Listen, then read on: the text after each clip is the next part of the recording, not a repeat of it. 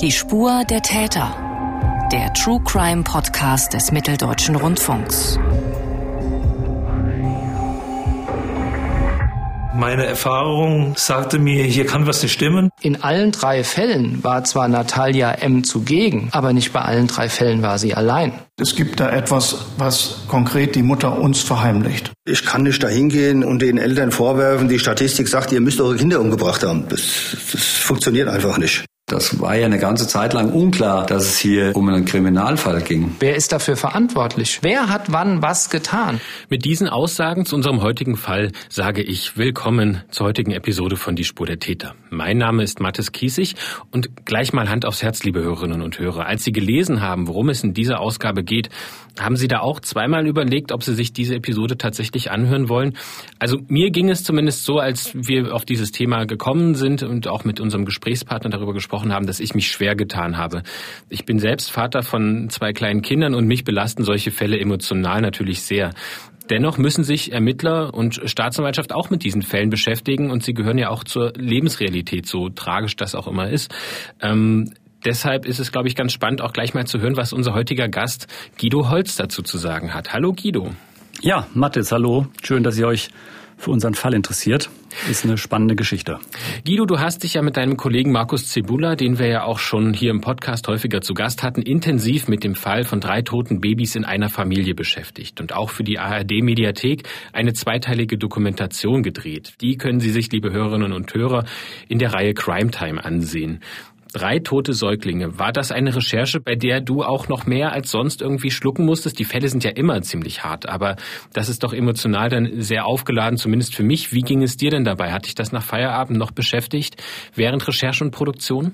Also definitiv. Ähm, das ist mit Sicherheit ein ganz anderer Fall als alle anderen. Der fing schon ganz anders an. Ähm, der kam nämlich von der Staatsanwaltschaft, die uns den vorgeschlagen haben. Und ähm, wir haben dann erstmal gedacht, was wollen die mit so einem Fall? Ähm, es gab da ja keinen Verdacht, es gab keine, keine Hinweise, nichts, also keine Spur. Und unsere Sendung heißt ja auch auf den Spuren von, so dass wir erstmal gesagt haben, hm, äh, wie, wie soll das funktionieren? Und dann haben wir uns damit beschäftigt. Und da in diesen Recherchen bekommst du natürlich dann Einblicke oder, oder wir in, in Akten und vor allen Dingen auch in Fotos. Und ähm, das war dann so das erste Mal, wo, wo wir wirklich gedacht haben, hm, wollen wir das machen? Denn da liegen dann plötzlich ähm, auch Fotos mit, mit äh, toten Säuglingen. Und ähm, selbst wenn man einiges gewöhnt ist, äh, in unserem Fall war das dann schon was, wo ich äh, gedacht habe, auch einen kurzen Moment, wollen wir das wirklich machen? Können wir das auch überhaupt machen? Und warum habt ihr euch am Ende dann aber dafür entschieden? Weil es diesen, diesen, dieses Phänomen plötzlicher Kindstod ähm, auch behandelt. Und das äh, ist, denke ich, ein Phänomen, ähm, über das man mal reden muss, äh, weil, es, weil es doch vorkommt, gar nicht so selten, wie man, wie man denkt. Und äh, in dem Zusammenhang eben auch immer wieder die Frage im Raum steht, wie ist das Kind gestorben und was steckt dahinter? Und das war dann der Moment, wo wir gesagt haben, ähm, das ist so interessant und so, so wichtig, dass das müssen wir behandeln. Mhm. Um gleich einmal eine zeitliche Vorstellung zu geben von dem Fall, über den wir heute sprechen. Der gesamte Komplex, es ist ja letztlich nicht nur ein Fall, sondern drei Fälle, die zusammengehören. Vom ersten Ereignis bis zur juristischen Aufarbeitung umfasst mehr als sieben Jahre, also eine lange Zeitspanne, mit der wir uns hier beschäftigen.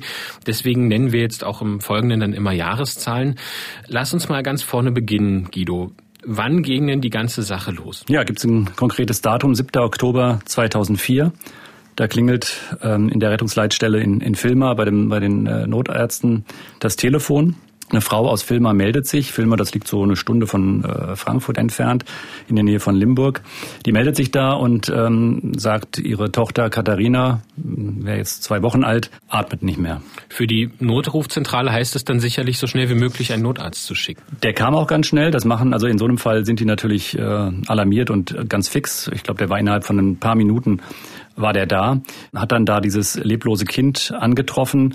Die Notärzte beginnen sofort mit der Reanimation, was ja nicht so ganz einfach ist bei so einem kleinen Körper auch. Und ähm, das dauert dann wirklich tatsächlich 25 Minuten, äh, bis die sagen, ähm, hier können wir nicht mehr helfen, hier können wir nichts mehr tun. Der, der Säugling ist tot. Und ähm, ja, dann stellen die den Totenschein aus, markieren eben Todesursache unklar, weil das ist in dem Fall war das nicht ersichtlich. Und ähm, dann ist man ganz schnell eben so bei dem, bei dem Hinweis und bei dem, bei dem Phänomen plötzlicher Kindstod, weil Krankheit oder Unfall äh, konnte man in dem Moment erstmal nicht sehen. Dieser Begriff plötzlicher Kindstod, wir haben es jetzt schon häufiger angesprochen und er wird auch noch häufiger fallen, weil es der zentrale Begriff dieser heutigen Episode ist. Daher hier schon einmal ein paar Fakten von meinem Kollegen David Kopp dazu. Es gibt mehrere Bezeichnungen, die alle das Gleiche meinen. Plötzlicher Kindstod, plötzlicher Säuglingstod oder in der Fachsprache auf Englisch Sudden Infant Death Syndrome. Mediziner verstehen darunter den Fall, wenn ein zuvor gesundes Baby oder Kleinkind unerwartet und ohne erkennbare Ursache stirbt. Die meisten Fälle treten im Alter zwischen zwei und vier Monaten auf. Mit zunehmendem Alter nimmt das Risiko dann stetig ab. Der Bundeszentrale für gesundheitliche Aufklärung zufolge ist die Zahl dieser Todesfälle in den vergangenen Jahren kontinuierlich gesunken. Demnach sind im Jahr 2019 in Deutschland 75 Kinder am plötzlichen Kindstod gestorben. Die Todesfälle können bislang nicht auf eine eindeutige und einzige Ursache zurückgeführt werden. Mediziner gehen davon aus, dass verschiedene Faktoren zusammenkommen. Als mögliche Ursachen werden zum Beispiel eine Unreife des Atemantriebs und eine schwere Erweckbarkeit vermutet, die dann zu einem Atemstillstand führen. Auch sogenannte Enteroviren, die Herzmuskelentzündungen oder Herzrhythmusstörungen hervorrufen können, stehen im Verdacht, eine Ursache für plötzlichen Kindstod zu sein. Im Beschreibungstext unseres Podcasts, also den Show Notes, da finden Sie auch einen Link zur Elterninitiative Plötzlicher Kindstod. Dort gibt es mehr Informationen und Tipps für Eltern von Säuglingen, wie sie ihre Kinder davor schützen können. Kommen wir zurück zum Fall der Mutter, deren zwei Wochen alte Tochter plötzlich nicht mehr geatmet hat. Guido, der Notarzt, hat also den Totenschein ausgestellt und darauf Todesursache unklar markiert. Wie geht es denn damit weiter? Ja, also er markiert das mit unklar, ähm, nachdem er natürlich so eine äußere Leichenschau mal vorgenommen hat der schaut natürlich schon mal, was könnte dahinter stecken, was äh, könnte die Ursache dieses, äh, dieser, dieses Todes sein. Und wenn der das sich nicht erklären kann, dann äh, gibt es da ein Häkchen auf dem Formular Todesursache unklar. Und damit leitet er quasi äh, die weiteren Schritte ein, nämlich Polizei zu informieren, ähm, die in solchen Fällen immer kommen muss. Die haben da gar kein, keine Wahlmöglichkeit. Todesursache unklar, da kommt die Polizei. Zuständig war hier die Polizeidirektion in Limburg-Weilburg ja, ich sag mal so 30 Kilometer entfernt.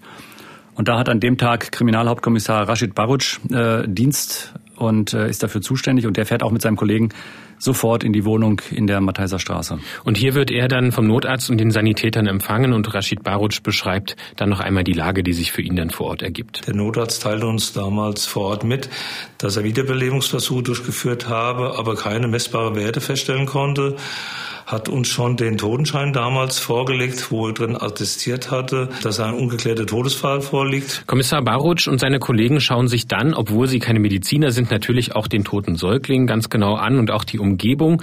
Und der Leichnam, der liegt zu diesem Zeitpunkt auf der Wohnzimmercouch. Auch anhand der Wohnung, diese Begutachtung der einzelnen Zimmer, ist uns keine Besonderheit aufgefallen, die in Richtung einer Fremdeinwirkung hindeuten würden. Mein Eindruck war, es war eine sehr ordentlich aufgeräumte aufgeräumten Wohnung. Es war alles so, wie man sich das vorstellt bei einem Säugling, der zwei Wochen alt ist. Guido, wie muss man sich denn die Situation in diesem Moment vorstellen? Wer ist von der Familie in der Wohnung und wie verhalten sich denn diese Personen? Der Kriminalhauptkommissar hat uns dann erzählt, es waren zwei Personen wohl in der Wohnung.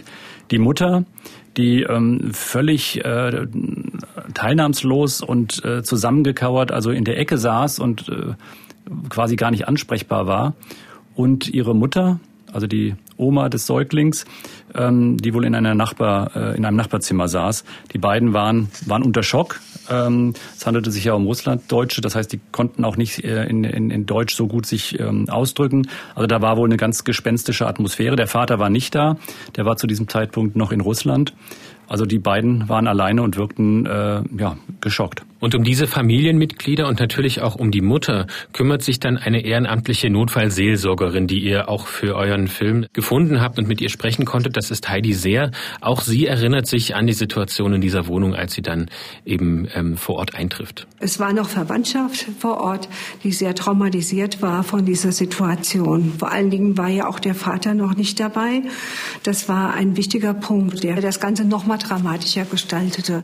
Das Wichtigste ist für die Angehörigen Angehörigen da zu sein in den ersten Stunden, wo sie äh, Unfassbares erleben und einfach aufgefangen werden können von uns. Es gibt also zu diesem Zeitpunkt nichts, das für die Ermittler gegen einen natürlichen Tod, also für eine Straftat oder ein Verbrechen sprechen würde.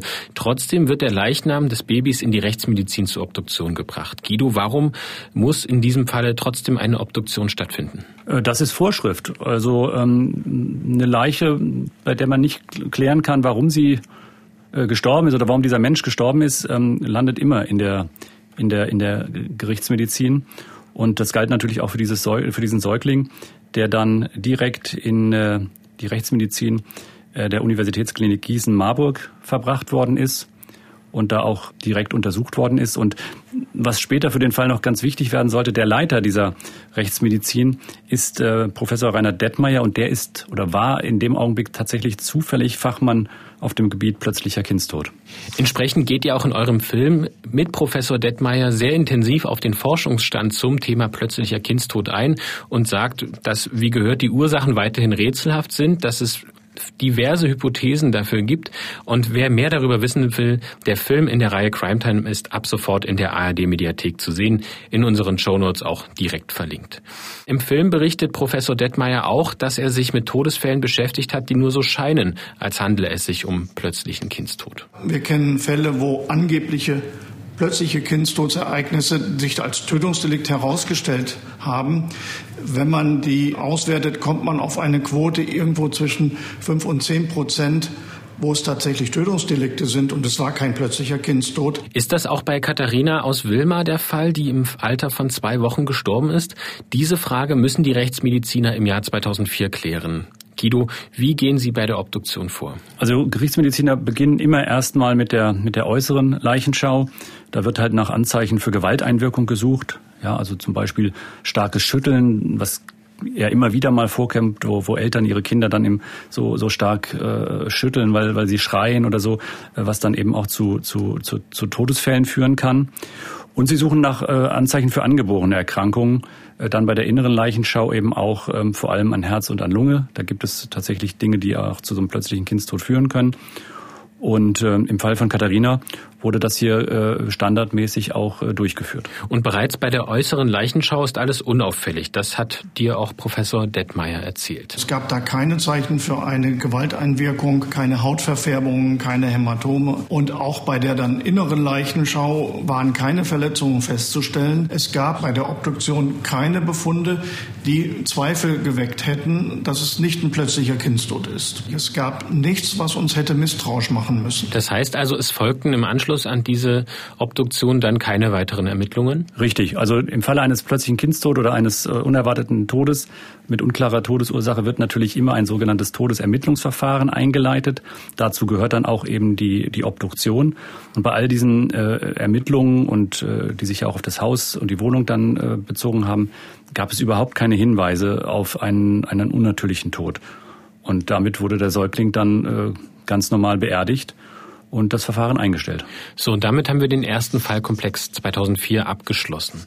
Zwei Jahre später, also 2006, bekommt die Mutter, die gleiche Mutter, dann erneut ein Baby. Diesmal Daniel, geboren am 27. Juni 2006. Alles läuft auch hier wieder normal und die Vorsorgeuntersuchung U3, die findet in der Praxis von Kinderarzt Dr. Harald Jung statt. Er weiß zu diesem Zeitpunkt schon, dass ein erstes Kind der Mutter auch plötzlich verstorben war. Die Mutter kam zum ersten Mal zu einer Vorsorgeuntersuchung, wenn natürlich schon mal ein Fall mit plötzlichem Kindstod in der Familie war, ist man dann besonders sensibilisiert. Das war damals ein ganz gesundes Kind in einem Alter von drei, vier Wochen und Reflexe normal. Es gab überhaupt keine Hinweise, dass die Mutter das Kind irgendwie vernachlässigt hätte. Es hatte auch keine blauen Flecken.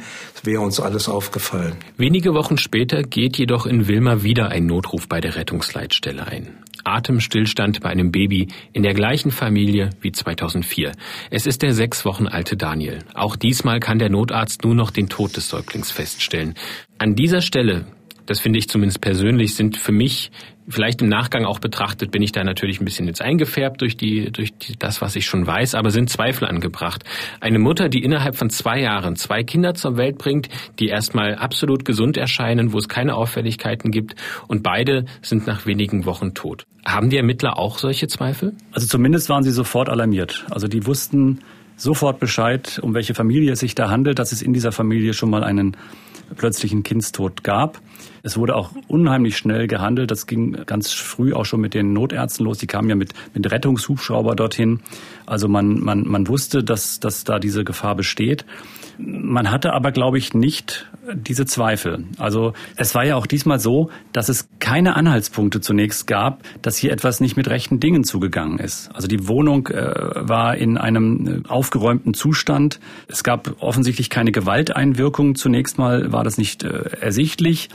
Und natürlich äh, ist es sehr selten, dass zwei plötzliche Kindstode in einer Familie vorkommen, aber es ist möglich. Und da man nichts Auffälliges feststellen konnte, hatte man auch hier erstmal keine Anhaltspunkte, Schlimmeres zu vermuten. Zum Zeitpunkt des Todes von Daniel war die Mutter alleine mit dem Baby in der Wohnung. Und was sie zum Ablauf ausgesagt hat, das beschreibt Oberstaatsanwalt Dominik Mies. Sie hat mittags Daniel gefüttert, hat ihn dann in sein Bett zum Schlafen gelegt habe sich dann mit anderen Dingen beschäftigt und habe geschaut, ob es ihm gut geht, ob er schläft.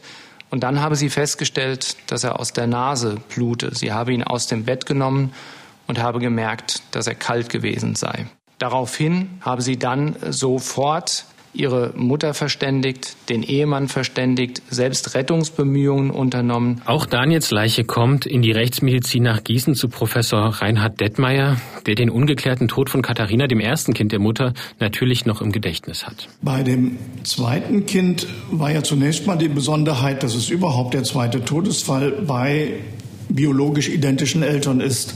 Das ist für uns schon Anlass, misstrauisch zu werden. Bei dem Kind gab es auch einige Auffälligkeiten in Umgebung der Atemöffnungen, Verfärbungen, Hautvertrocknungen. Guido, inwiefern macht das die Ermittler dann doch stutzig? Naja, solche Auffälligkeiten wie äh, Verfärbungen oder Hautvertrocknungen können schon ein Hinweis darauf sein, dass Daniel möglicherweise äh, doch erstickt wurde. Also man kann mit sanfter Bedeckung, nennt das die Kriminalisten, mit Decke oder, oder Tuch ähm, natürlich äh, ein Kind töten.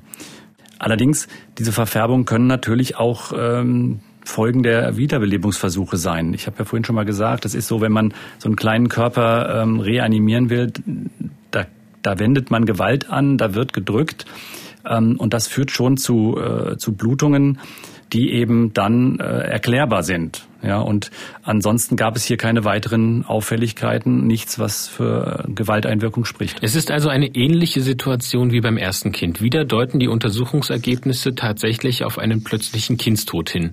Zwei Fälle dieser Art in kurzer Zeit. Rechtsmediziner Detmeier sagt, wie so etwas sein kann. Obwohl wir misstrauisch schon waren damals, gibt es gelegentlich Fälle, wo auch in einer Familie der plötzliche Säuglingstod, plötzliche Kindstod zweimal vorkommt.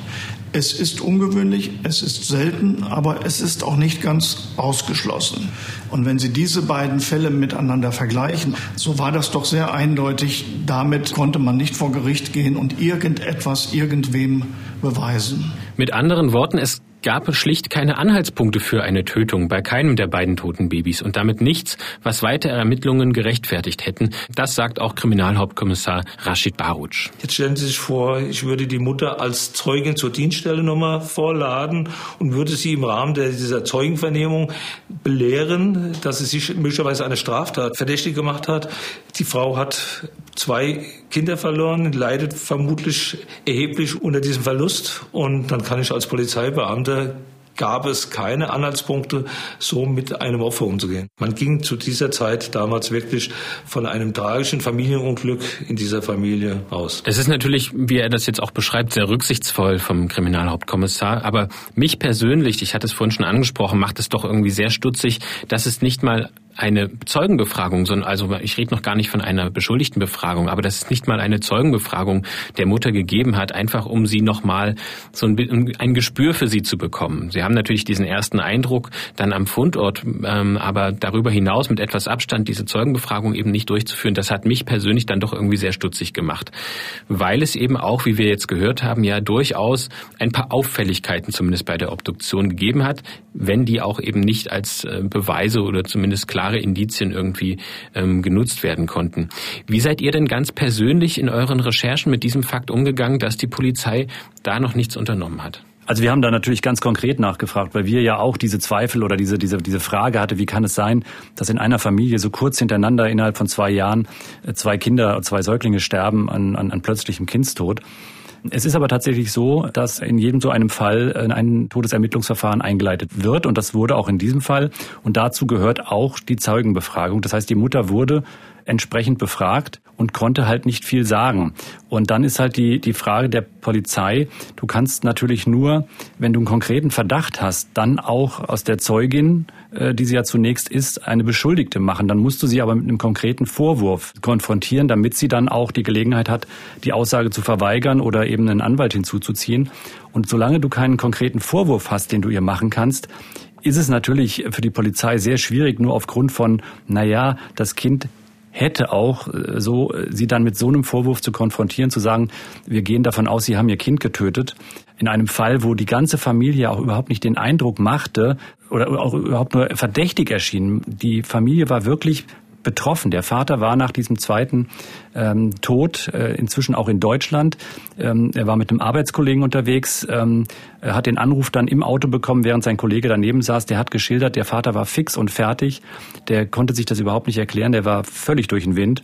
Und auch die Mutter war wieder in einem Art, in einer Art Schockzustand. Also hier zu vermuten, dass hier gerade ein Kind von seinen Eltern getötet worden war, äh, war, war abwegig. Und ähm, man muss ja auch feststellen, in dem Moment, wo du sie zur, zur Beschuldigten machst, ähm, hat sie ja das Recht, die Aussage zu verweigern. Also wenn du gar nichts hast in so einem Fall, keinen Hinweis, keinen Verdacht, keinen Beweis, kein Indiz, dann ähm, nimmst du dir ja auch jede Möglichkeit, äh, dann noch weiter zu ermitteln, wenn die Frau jetzt sagen darf oder kann, ich sage nichts mehr. Also hier mm, kann man wohl sagen, dass die Polizei schon richtig gehandelt hat. Guido, vielleicht kannst du uns auch zur Einordnung das nochmal erklären. Wie ist denn eigentlich die Situation mit diesem zweiten Tod dann auch in dieser Familie, in dieser doch sehr kleinen Gemeinde eben in Wilma aufgenommen worden? Ähm, wie hat die Gemeinde, wie haben die Menschen dort ähm, das wahrgenommen und darauf reagiert? Also die Betroffenheit im Ort war groß. Das, äh, den Fall kannte dort natürlich dann jeder und ähm, man wohnt da ja auch sehr nah beieinander. Das ist ein kleiner Ort, 6000 Einwohner. Mutter und Oma waren schon vor ein paar Jahren nach Deutschland gekommen, der Vater ja erst dann nachgezogen. Die waren da jetzt nicht super vernetzt in dem Ort, aber man kannte sie, sie waren nett, unauffällig und ähm, das war schon für die ganze Gemeinde ein äh, riesiger Schock, was da passiert war. Eine junge Frau bringt innerhalb von zwei Jahren zwei gesunde Kinder zur Welt und beide sind jeweils wenige Wochen nach der Geburt tot. Ist es ein besonders tragisches Schicksal oder steckt ein Verbrechen dahinter? Nun machen wir einen Zeitsprung ins Jahr 2009, also fünf Jahre nach dem Tod des ersten Babys und drei Jahre nach dem Tod des zweiten. In diesem Jahr nimmt der Fall eine Wendung. Was passiert in diesem Jahr 2009? Ja, es ist der 20. März 2009. Natalia M bekommt ihr drittes Kind, diesmal ein Junge, Dennis. Nachdem Katharina und Daniel ja verstorben waren, äh, hatte äh, sich die Familie entschieden, doch noch mal ein Kind zu bekommen.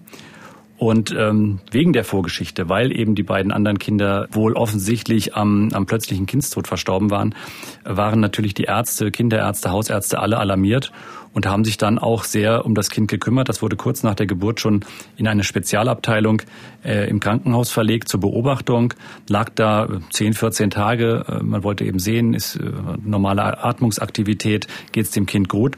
Und ähm, es hat diese Wochen, äh, diese Tage gut überlebt und äh, durfte dann mit seinen Eltern auch nach Hause.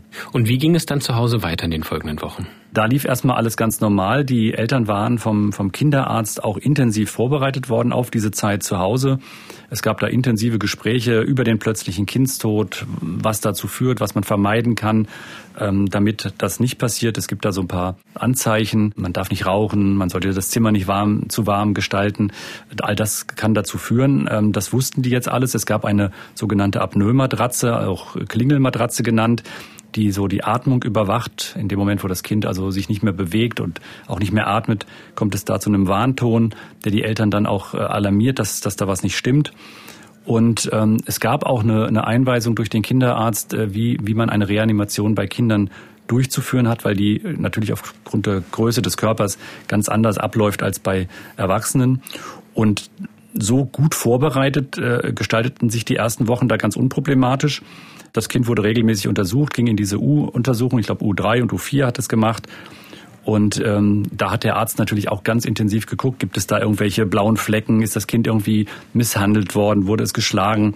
Aber äh, da gab es keine Anzeichen. Doch dann am 25. Juni, also auch nicht so viel später, gibt es wieder einen Notruf aus der Wohnung von Familie M. Wieder ein toter Säugling. Guido, das ist doch jetzt wirklich schwer zu glauben, dass sich das noch einmal wiederholt, der dritte Fall in der Familie. Gut, da hat natürlich in dem Moment erstmal keiner dran gedacht, als an, an, an dem 25. Juni die Notärzte alarmiert worden sind, hat natürlich jeder erstmal äh, versucht, das Kind zu retten. Das begann äh, ganz früh am Morgen, schon um 6.04 Uhr äh, traf der Notruf ein. Die Notärzte waren äh, ruckzuck da. Ähm, das Kind atmete nicht mehr, lebte nicht mehr, bewegte sich nicht mehr.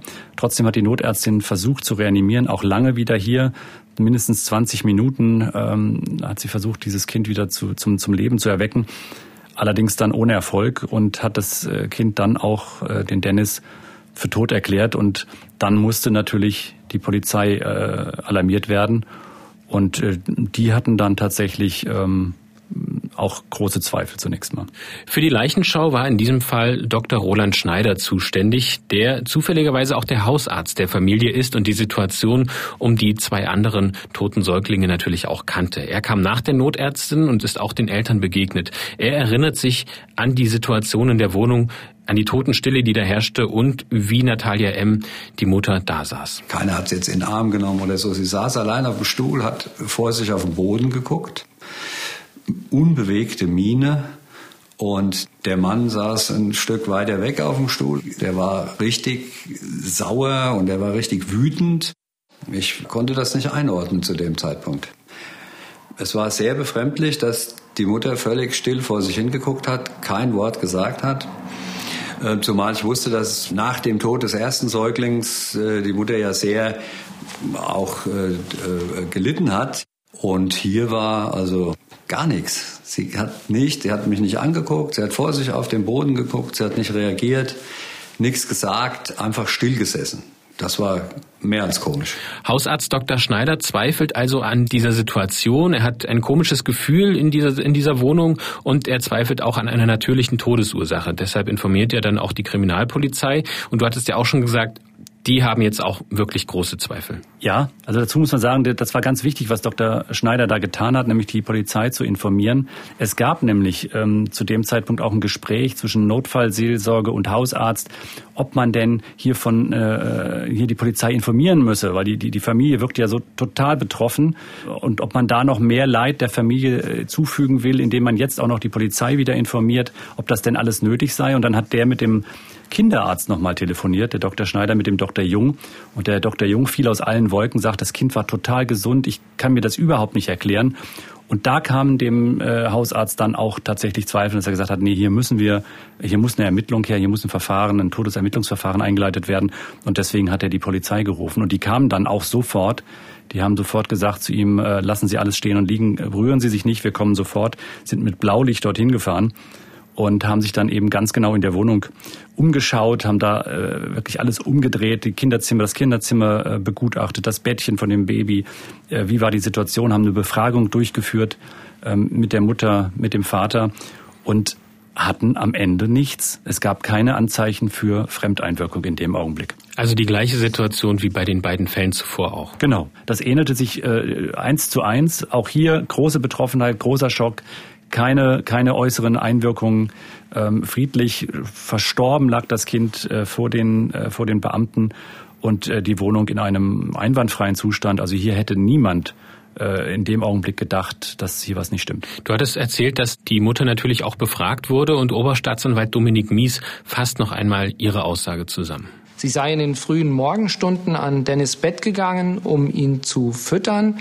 Sie habe zunächst den Überwachungsmonitor, der bei Dennis angeschlossen war, abgeschlossen, habe Dennis dann aus dem Bett geholt, ihn gefüttert und nach dem Füttern wieder ins Bett gelegt und habe später dann nach Dennis geschaut und dann habe er tot in seinem Bett gelegen. Sie habe so dann sofort ihren Ehemann geweckt, er habe sofort mit Reanimationsmaßnahmen begonnen. Sie habe den Notarzt verständigt, der dann auch unmittelbar danach eingetroffen ist. Man muss vielleicht zu dieser Aussage noch zwei Punkte ergänzen, die wir jetzt im Vorgespräch auch schon besprochen haben und die ich auch ganz wichtig finde. Das eine ist, er hat gesprochen jetzt von diesem Überwachungsmonitor, der gehört zu dieser Apnoe-Matratze und die ist eben in dem in der Aussage der Mutter dann ausgeschaltet gewesen, also sprich zu diesem Zeitpunkt nach ihrer Aussage eben nicht angeschaltet gewesen, so dass da keine Hinweise auf dieses Versterben oder auf dieses Nichtatmen mehr zu finden gewesen waren. Und der andere Punkt ist, dass der Vater wohl, nachdem das zweite Kind verstorben war, sehr große Angst um, seinen, äh, um seine Kinder und insbesondere dann natürlich um Dennis hatte und wohl auch die ganze Zeit bei ihm geschlafen hat, um eben ihm diese Sicherheit geben zu können. Wie hat sich die Situation eben an diesem Morgen dort gestaltet? Ja, und der hat sich nicht nur mit dem Kind äh, schlafen gelegt, sondern der hat quasi die ganze Nacht äh, in dem Zimmer von dem Jungen äh, gewacht. Also der hat da an, am, am Computer gespielt, ist wach geblieben, hat das Kind dabei auch immer wieder beobachtet, ob es ihm gut geht und ist dann meistens so in den frühen Morgenstunden, das war ja regelmäßig so, äh, der Ablauf war ja immer der gleiche. Das war auch an diesem Morgen wohl der Fall. Der Vater ist so gegen 5 Uhr dann zu der schlafenden Mutter gegangen, hat sie geweckt, hat gesagt, ich lege mich jetzt hin, ich schlafe weiter. Und die Mutter hat das dann übernommen und den Monitor ausgeschaltet, äh, offensichtlich, um das Kind zu füttern.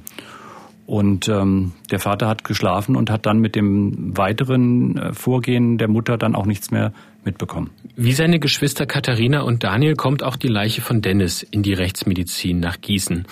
Wie lautet diesmal das Ergebnis der Untersuchungen? Also auch dieses Kind landet in der Rechtsmedizin in Gießen bei Professor Detmeier und seinen Mitarbeitern und Mitarbeiterinnen und auch die können diesmal nur Spuren äh, an dem Kind entdecken, die eigentlich eher auf Reanimation äh, zurückzuführen sind. Ja, also auch hier gibt es wieder keinen direkten Hinweis auf ein Tötungsdelikt, keine blauen Flecken, keine äh, Verletzungen. Äh, das alles ist äh, nicht zu, zu entdecken. Und auch hier muss man eben wieder sagen, es gibt keine Anzeichen ähm, für ein, für ein Tötungsdelikt, allerdings auch keinen für eine natürliche Todesursache. Also man konnte sich das Versterben dieses Jungen in der Rechtsmedizin nicht erklären. Damit steht also wieder zum dritten Mal der plötzliche Kindstod im Raum. Allerdings hält Rechtsmediziner Professor Detmeier das für kaum möglich. Die Konstellation war komplett unbefriedigend und wir haben das der Polizei und der Staatsanwaltschaft dann auch mitgeteilt, dass ähm, wir an so viel Zufall nun wirklich nicht glauben. Und dreimal plötzlicher Kindstod bei biologisch identischen Eltern, dass das im Regelfall ein Tötungsdelikt ist, was aber dann immer noch zu beweisen wäre in drei Fällen. Das ist jetzt also eine sehr schwierige Situation für die Ermittler. Der Rechtsmediziner geht nach seiner Aussage doch ziemlich fest von einem Tötungsdelikt aus. Er kann es allerdings mit dem, was er jetzt bei der Obduktion auch gesehen hat, nicht eindeutig nachweisen. Es gibt also diesen schwerwiegenden Verdacht gegen die Eltern, ihre Kinder getötet zu haben, aber bisher keinen einzigen Beweis. Wie gehen die Ermittler jetzt weiter damit vor? Also für die war das eine ganz, ganz schwierige Situation. Es gab ja Befragungen der Eltern, die, die zu nichts äh, geführt hatten bis zu dem Zeitpunkt. Deshalb haben die sich entschlossen, wir fahren nochmal in die Wohnung, wir suchen nochmal in der Wohnung nach Hinweisen. Und dann hat man da eben ganz genau das Bett nochmal untersucht, den Monitor nochmal untersucht. Der wurde eingeschickt an den Hersteller, um möglicherweise irgendwelche Daten auslesen zu können. Ähm, man hat äh, das Essen mitgenommen, die Kindernahrung, äh, den Babybrei eingesteckt, um ihn äh, im Labor untersuchen zu lassen. All das hat man dann eben getan, aber mehr konnte man auch nicht äh, dort vor Ort erledigen. Und dann kommt ein neuer Impuls von den Rechtsmedizinern. Was schlagen die vor? Ja, Professor Detmeier hat dann eben gesagt, okay, wenn wir nicht nachweisen können, dass er getötet worden ist, dann, dann müssen wir eben nachweisen, dass er auch nicht natürlich gestorben sein kann, der kleine Junge. Und äh, haben dann mit DNA-Untersuchungen äh, begonnen ähm, haben dann von den Eltern auch Blut abnehmen lassen. Die Eltern haben da kooperiert, waren da auch immer ganz hilfsbereit, waren auch interessiert, offensichtlich herauszufinden, was äh, mit ihrem Kind passiert ist. Dem Rechtsmediziner Professor Detmeier, der ja, wie wir gehört haben, Spezialist auf diesem Gebiet plötzlicher Kindstod ist, lässt dieser dramatische Fall keine Ruhe. Er analysiert alle vorliegenden medizinischen Informationen ganz genau und ein Jahr nach dem Tod von Dennis liegt dann das Ergebnis vor. Es hat ein Weilchen gedauert, aber am Ende war es so, dass bei allen drei Kindern es überhaupt keinen Anhaltspunkt gab für eine Herzmuskelentzündung, für eine virusbedingte Lungenentzündung oder für irgendeine andere Erkrankung, die den Tod hätte erklären können. Also doch plötzlicher Kindstod bei drei Kindern der gleichen Eltern. Wie ist es dann rein statistisch betrachtet, Guido? Ist das überhaupt möglich? Also man kann es nicht glauben. Also auch äh, keiner, dem man das erzählt, äh, würde sagen, ja, das, das geht. Und tatsächlich ist es so, in Deutschland ist seit 1945 äh, gibt es nur drei vergleichbare Fälle. Und wenn man das mal so statistisch anschaulich darstellen möchte, die Wahrscheinlichkeit für drei plötzliche Kindstote in einer Familie ohne Vorerkrankung, das entspricht der Wahrscheinlichkeit bei einem Münzwurf, bei der man die Münze in die Luft wirft, 37 ähm, Mal hintereinander Kopf zu bekommen. Und ähm, tja, ich glaube, da, schon das ist unmöglich. Also muss man davon ausgehen, dass äh, statistisch gesehen so ein Fall nicht vorkommen kann. Und der britische Rechtsmediziner Meadows, der sagt auch, also einmal Kindstod kann sein, zweimal macht hoch misstrauisch und dreimal ist eigentlich der Beweis für ein Tötungsdelikt. Wobei ja eine Zahl, eine statistische Erhebung letztlich noch kein Beweis sein kann, mit der man jemanden auch tatsächlich überführen kann. Ne? Diese Wahrscheinlichkeit, wie sie auch in der Literatur beschrieben ist, die geben eben die Rechtsmediziner nun an die Kommissare weiter. Denen fällt es aber so ein bisschen schwer, auch etwas damit anzufangen, also ganz praktisch, wie auch Kriminalhauptkommissar Peter Kreft erklärt. Weil ich, äh, ich kann nicht dahin gehen äh, und den Eltern vorwerfen, die Statistik sagt, ihr müsst eure Kinder umgebracht haben. Das, das funktioniert einfach nicht. Und das bringt uns auch bei einer möglichen äh, Verhandlung vor Gericht, bringt uns das auch nicht wirklich weiter. Der Tod der drei Säuglinge von Natalia M. im Jahr 2004 Katharina, 2006 Daniel und 2009 Dennis. Für die Ermittler ist das nicht nur sehr verdächtig, sie sind mittlerweile, so wie die Rechtsmediziner, eigentlich überzeugt davon, dass es sich hier um ein Tötungsdelikt handeln muss. Doch sie haben eben keinerlei belastenden Beweis an der Hand. Die Frage ist auch, wem überhaupt sollte man etwas vorwerfen? Oberstaatsanwalt Dominik Mies erklärt das juristische Dilemma, vor dem man im Sommer 2011 noch stand. Wir wussten zu diesem Zeitpunkt nicht, wer ist dafür verantwortlich? Der Vater, die Mutter, im ersten Fall vielleicht die Großmutter. Wer hat wann was getan?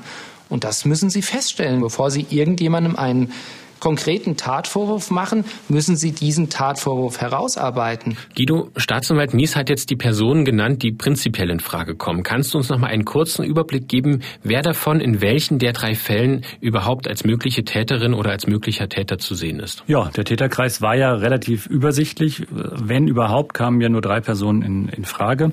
Die Mutter Natalia M. war in allen drei Fällen anwesend in der Wohnung beim Kindstod. Die Großmutter war nur beim ersten Mal in der Wohnung. Später hat die eine eigene Wohnung äh, über der Wohnung der Eltern bezogen und war nicht in der Wohnung.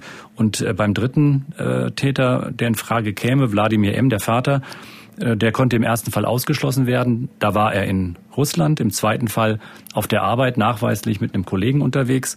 Beim dritten allerdings war auch er in der Wohnung. Im nächsten Schritt werden jetzt die Eltern also nochmals befragt. Guido, was erhofft sich die Kripo jetzt von den neuen Vernehmungen? Ja, das war ja im Grunde jetzt so das, das Letzte, was sie tun konnten. Äh, deswegen haben sie nochmal eine Zeugenbefragung vorgenommen. Noch immer waren, waren die natürlich nicht beschuldigt. Deswegen konnte man sie nur bitten zu kommen und das haben sie dann auch gemacht. Man wollte sie hier mit den offiziellen medizinischen Ergebnissen konfrontieren, die ja ganz eindeutig gesagt haben, es kann keinen natürlichen Tod gegeben haben.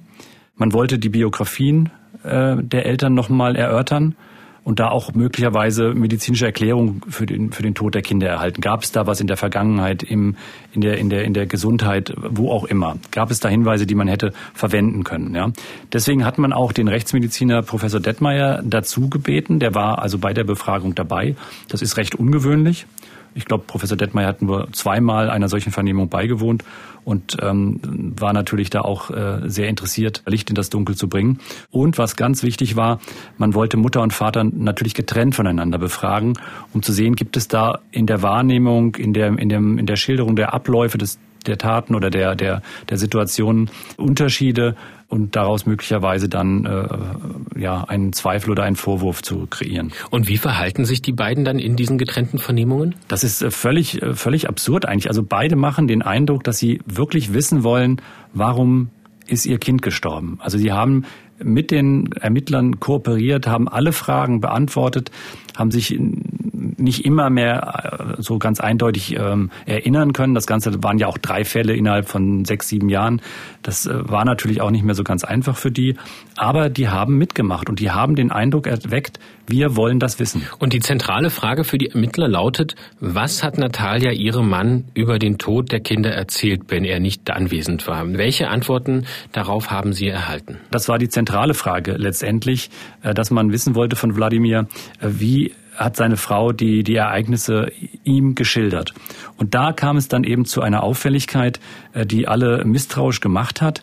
Natalia hat ihrem Mann jedes Mal, also in allen drei Fällen, erzählt, sie sei nur kurz im Bad gewesen und danach habe der Säugling nicht mehr geatmet. Und das kommt den Ermittlern doch äh, äußerst merkwürdig vor und in dem Fall schaltet sich dann auch Professor Detmeier ein. Und der gibt nochmal wieder, was er wahrgenommen hat und beschreibt diese Situation jetzt selbst. Ich habe also unsere ganzen Untersuchungen dargelegt, von der Vorgeschichte, die Obduktion, die Spezialuntersuchungen, habe ganz klar gesagt, es können keine natürlichen Todesursachen gefunden werden. Es muss im Grunde etwas da sein, was wir noch nicht wissen. Und es gibt da etwas, was konkret die Mutter uns verheimlicht dann hat die Mutter schon geschluckt. Und als Kriminalhauptkommissar Barutsch der Mutter dann ganz direkt den Vorhalt macht, dass ihr Ehemann und sie an der Tötung der Kinder beteiligt waren, da kann sie ihre Emotionen nicht mehr unterdrücken. Man sah wohl, dass der Blutdruck stieg. Also sie hat ein rotes Gesicht bekommen.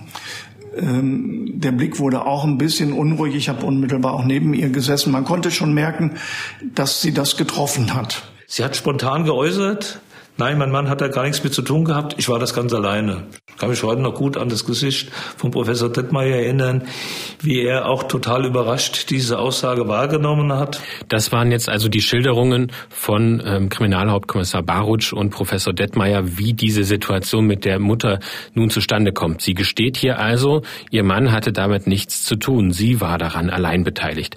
Damit bestätigt sich das, was die Ermittler lange vermutet haben, aber eben nicht belegen konnten.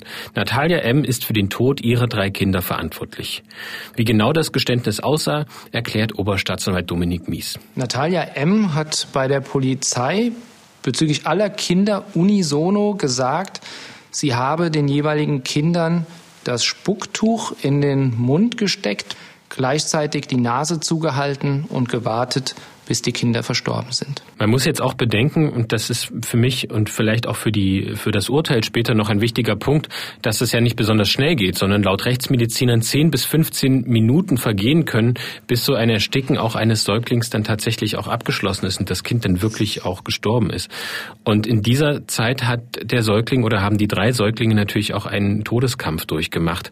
Ähm, das muss die Mutter wahrgenommen haben. Das, wir schildern das jetzt auch deshalb, auch wenn es sehr dramatisch ist, weil es eben für das Urteil auch ganz wichtig ist. Und Rechtsmediziner Detmeier erklärt das eben jetzt nochmal. Ich kann mir nicht vorstellen, dass sie dieses Leiden nicht registriert hat.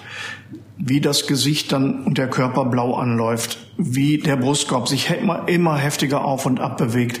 Das sind Dinge, die muss sie eigentlich registriert haben. Davon hat sie aber meines Wissens nie berichtet. Ja, also wenn man das hört, also ich persönlich musste auch erstmal durchatmen. Das sind wirklich ähm, krasse Aussagen, aber wie gesagt, die sind für das Urteil, zu dem wir dann auch noch kommen werden, doch ähm, von Bedeutung.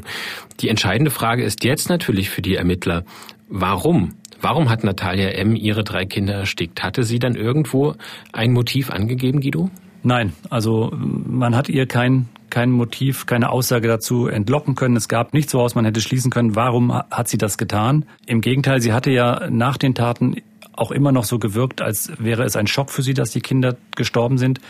Dazu muss man zum Beispiel auch wissen, nach dem ersten Tod äh, hat sie sich vier Wochen lang ähm, die Haare ausgerissen. Ähm, das heißt, die war wirklich ähm, in, in einem Ausnahmezustand und konnte das nicht erklären. Die Ermittler haben immer wieder nachgefragt, das blieb aber alles offen. Man hat halt gehofft, dass, dass sie so etwas sagt, wie sie sei überfordert gewesen und hätte gar nicht gewusst, was sie, was sie tun soll. Aber da kam nichts in der Richtung und sie hat dann einfach das Bild einer eiskalten, emotionslosen Frau vermittelt. Ermittler Peter Kreft beschreibt die Strategie dieser Frau dann noch einmal so. Sie wusste ja ganz genau bei den ganzen Maßnahmen, die sie mitgemacht hat, mit Blutentnahme, genetische Untersuchungen, sie wusste ja ganz genau, da kann nichts bei rauskommen. Deshalb konnte sie das ja auch äh, äh locker mitmachen. Nur sie hat möglicherweise auch nicht bedacht, wenn dann irgendwo was rauskommt, äh, fragen die ja weiter, warum sind die Kinder tot. Das hat sie möglicherweise nicht bedacht bei dieser ganzen Aktion. Und nach diesem Geständnis, das noch sehr viele Fragen offen lässt, kommt Natalia M. in Untersuchungshaft. Dort wird sie, wie du gesagt hast, schon weiter befragt. Kommt denn dann irgendwann doch noch Licht ans Dunkle? Auch zu diesem Zeitpunkt nicht. Also das, äh, wir sprechen jetzt von äh, September 2011. Da war das natürlich alles schon lange her. Sie konnte da lange drüber nachdenken, was sie getan hat. Wurde immer wieder gefragt, ob sie sich überfordert gefühlt habe. Aber sie sagt jedes Mal nein. Also das Einzige, was, äh, was sie sagt, ist, ähm, dass das Schreien der Kinder sie genervt hat und sie wollte nur, dass sie leise sind. Und Oberstaatsanwalt Dominik Mies erinnert sich an Natalia Ems konkrete Aussage in diesem Moment. Sie habe nur das Schreien der Kinder genervt.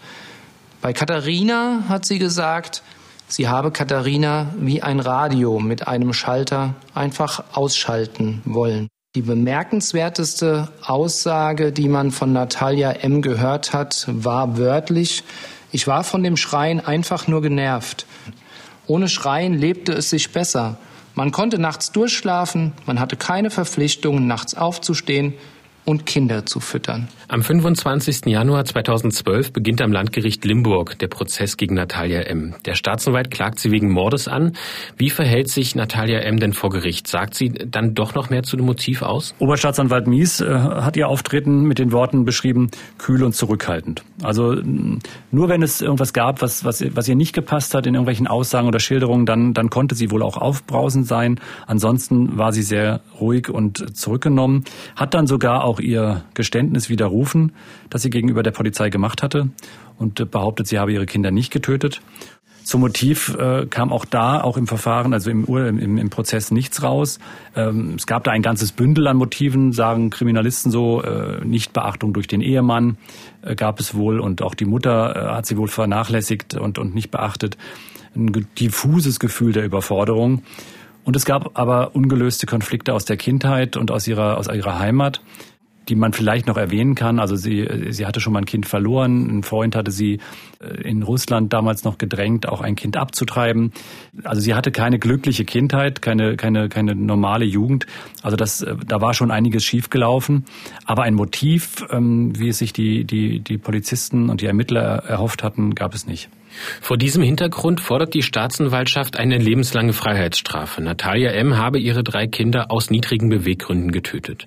Die Verteidigung verlangt nur vier Jahre Haft. Soweit die Ausgangslage vor dem Urteil am 8. März 2012, also mittlerweile fast neun Jahre nach dem Tod des ersten Kindes. Zu welcher Auffassung kommen denn am Ende die Richter, Guido? Sie sehen es als erwiesen an, dass Natalia M. ihre drei nur wenige Wochen alten Säuglinge getötet hat, indem sie ihnen jeweils ähm, das Spucktuch in den Hals gestopft hat und die Nase zugehalten hat. Das ist natürlich eine ungeheure Brutalität, mit der sie da vorgegangen ist. Und damit wollte die Mutter dem Urteil zufolge wohl die schreienden Kinder zum Schweigen bringen. So, wie man das Radio ausschaltet, so hat sie das dort auch gesagt. Und ähm, sie hat sich von diesen schreienden Kindern überfordert gefühlt, unter Druck gesetzt gefühlt und wollte diese unerträgliche Situation für sie beenden. Der Knaller war dann am Ende, dass es dem, der Staatsanwaltschaft dann nicht gelungen ist, dass die Richter der Staatsanwaltschaft gefolgt sind, die auf Mord plädiert hatten und damit eben auf lebenslange Freiheitsstrafe, sondern äh, nur Totschlag in dem Fall, äh, weil man ihr keine niedrigen Beweggründe vorwerfen konnte oder könne und deshalb kam es dann nur zu einer Freiheitsstrafe von 13 Jahren. Wie fallen denn die Reaktionen auf das Urteil aus? Der Prozess war ja auch öffentlich. Also da gab es viel Unverständnis, ähm, zumal wenn man weiß, dass ja bei Totschlag und Freiheitsstrafe von 13 Jahren bei guter Führung man auch schnell wieder nach sechs, sieben Jahren draußen sein kann. Ähm, und das war vielen im Publikum halt viel zu milde. Und auch äh, die Ermittler und Staatsanwalt äh, Mies waren völlig unzufrieden und haben dann eben auch, äh, oder der Staatsanwalt hat dann eben auch Revision eingelegt und der Fall landete dann auch beim Bundesgerichtshof. Mit welchem Ergebnis ähm, ähm, geht es dann beim Bundesgerichtshof weiter? Der hat sich von Oberstaatsanwalt Mies überzeugen lassen und ähm, hat dann gesagt, dass das Verfahren neu aufgerollt werden muss. Das beginnt dann im April 2013. Dann beginnt der Prozess erneut vor dem Landgericht Limburg. Wie unterscheidet sich denn nach dieser gefühlten Niederlage der Staatsanwaltschaft im ersten Prozess die Anklage jetzt im zweiten Verfahren? Da muss man dann ein bisschen tiefer einsteigen. Beim ersten Mal hat Staatsanwalt Mies äh, ja nur auf niedere Beweggründe plädieren können und äh, dem war ja das Gericht dann nicht gefolgt. Diesmal ähm, zieht er auch das Mordmerkmal Heimtücke hinzu. Und das hat er mit so einem kleinen Kniff dann auch begründen können. Denn für Heimtücke ist äh, Arg- und Wehrlosigkeit wichtig, die vorliegen muss beim Opfer. Jetzt ist es so, dass per se Kinder und Säuglinge immer arg und wehrlos sind. Also da dieses Merkmal dann gar nicht zur Anwendung käme und damit auch ähm, kein Mord aus niederen Beweggründen oder Heimtücke möglich gewesen wäre. Aber jetzt hat Staatsanwalt Mies gesagt, es geht ja gar nicht um den Säugling, sondern um, die Schutz, um den schutzbefohlenen Dritten sozusagen, der Vater.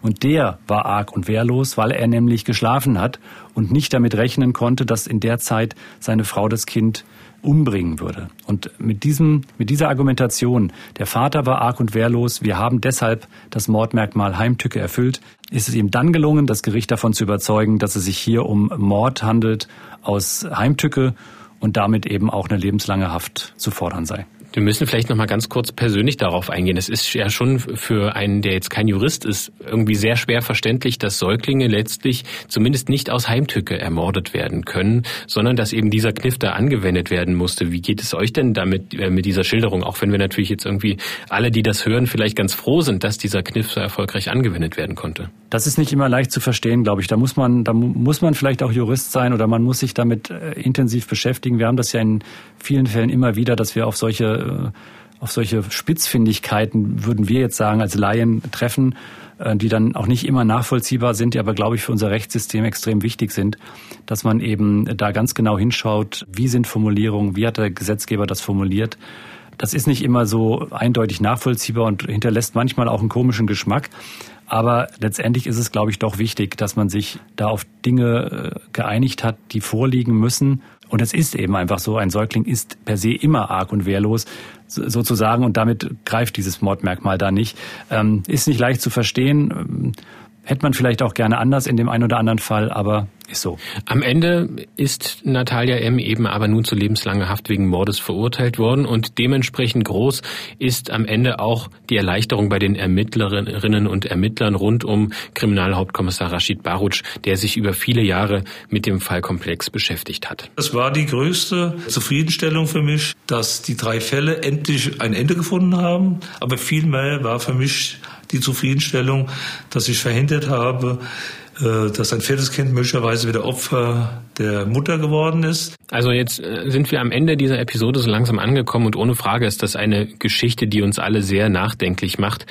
Wir haben am Anfang schon darüber gesprochen, wie geht es dir denn, wenn du jetzt heute und auch sonst in Gesprächen nochmal so intensiv über diesen Fall sprichst, Guido? Was mir einfach immer wieder in, in, in, Gedanken geblieben ist, ist, das muss man noch dazu sagen, die Mutter hatte auch nach dem Tod ihres dritten Säuglings immer noch einen Kinderwunsch. Also sie wollte tatsächlich ein viertes Kind. Und das, das ist so absurd und unvorstellbar. Und ich bin froh, dass dann auch ähm, die Polizisten die Frau über, überzeugen konnten, darauf doch zu verzichten und dass sie es tatsächlich nicht gemacht hat.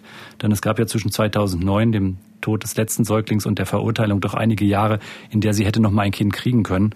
Und man mag sich gar nicht ausdenken, was dann äh, da vielleicht passiert wäre. An dieser Stelle noch einmal der Hinweis auf den zweiteiligen Dokumentarfilm von Guido Holz und seinen Kollegen. Der Titel lautet Auf den Spuren der drei toten Babys. Erschienen in der Reihe Crime Time zu finden sind die beiden Teile in der ARD Mediathek und den Link dazu gibt es in unseren Show Notes. In diesem Beschreibungstext zu unserem Podcast finden Sie außerdem einen Link zur gemeinsame Elterninitiative Plötzlicher Kindstod. Dort gibt es Tipps für Eltern von Säuglingen, wie sich die Gefahr eines plötzlichen Kindstodes verringern lässt. Vielen Dank, Guido, dass du dir die Zeit genommen hast, mit uns über diesen Fall und über euren Film zu sprechen. Danke. Ja, bitte, Mathis. Das ist für mich auch immer total wichtig, nochmal über solche Fälle zu sprechen, weil es geht einem doch äh, viel im Kopf rum und es bleibt viel hängen und ähm, man hat viele schreckliche Bilder im Kopf und ähm, dann ist auch das hier eine gute Gelegenheit, äh, mit solchen Fällen fertig zu werden. Das kann ich nachvollziehen. Zum Abschluss noch ein Hinweis auf unsere nächste Episode. Am 16. September erscheint die, dann allerdings ausnahmsweise mal ohne mich, dafür aber mit meinen beiden geschätzten Kollegen, die Sie hier auch aus dem Podcast regelmäßig hören, Felix Gebhardt und David Kopp. Wenn Sie Fragen oder Feedback zur heutigen Episode oder zu anderen Folgen unseres Podcasts haben, dann freuen wir uns über eine E-Mail. Die Adresse lautet die-spur-der-täter mit ae.mdr.de. Mein Name ist Mathis Kiesig. Vorbereitet hat diese Episode mein Kollege David Kopp und produziert wurde sie von Ingo Naumann. Vielen Dank fürs Zuhören. Wir freuen uns über Ihre Weiterempfehlungen und wenn Sie uns abonnieren. Bis zum nächsten Mal. Sie hörten den True Crime Podcast Die Spur der Täter. Eine Produktion des Mitteldeutschen Rundfunks.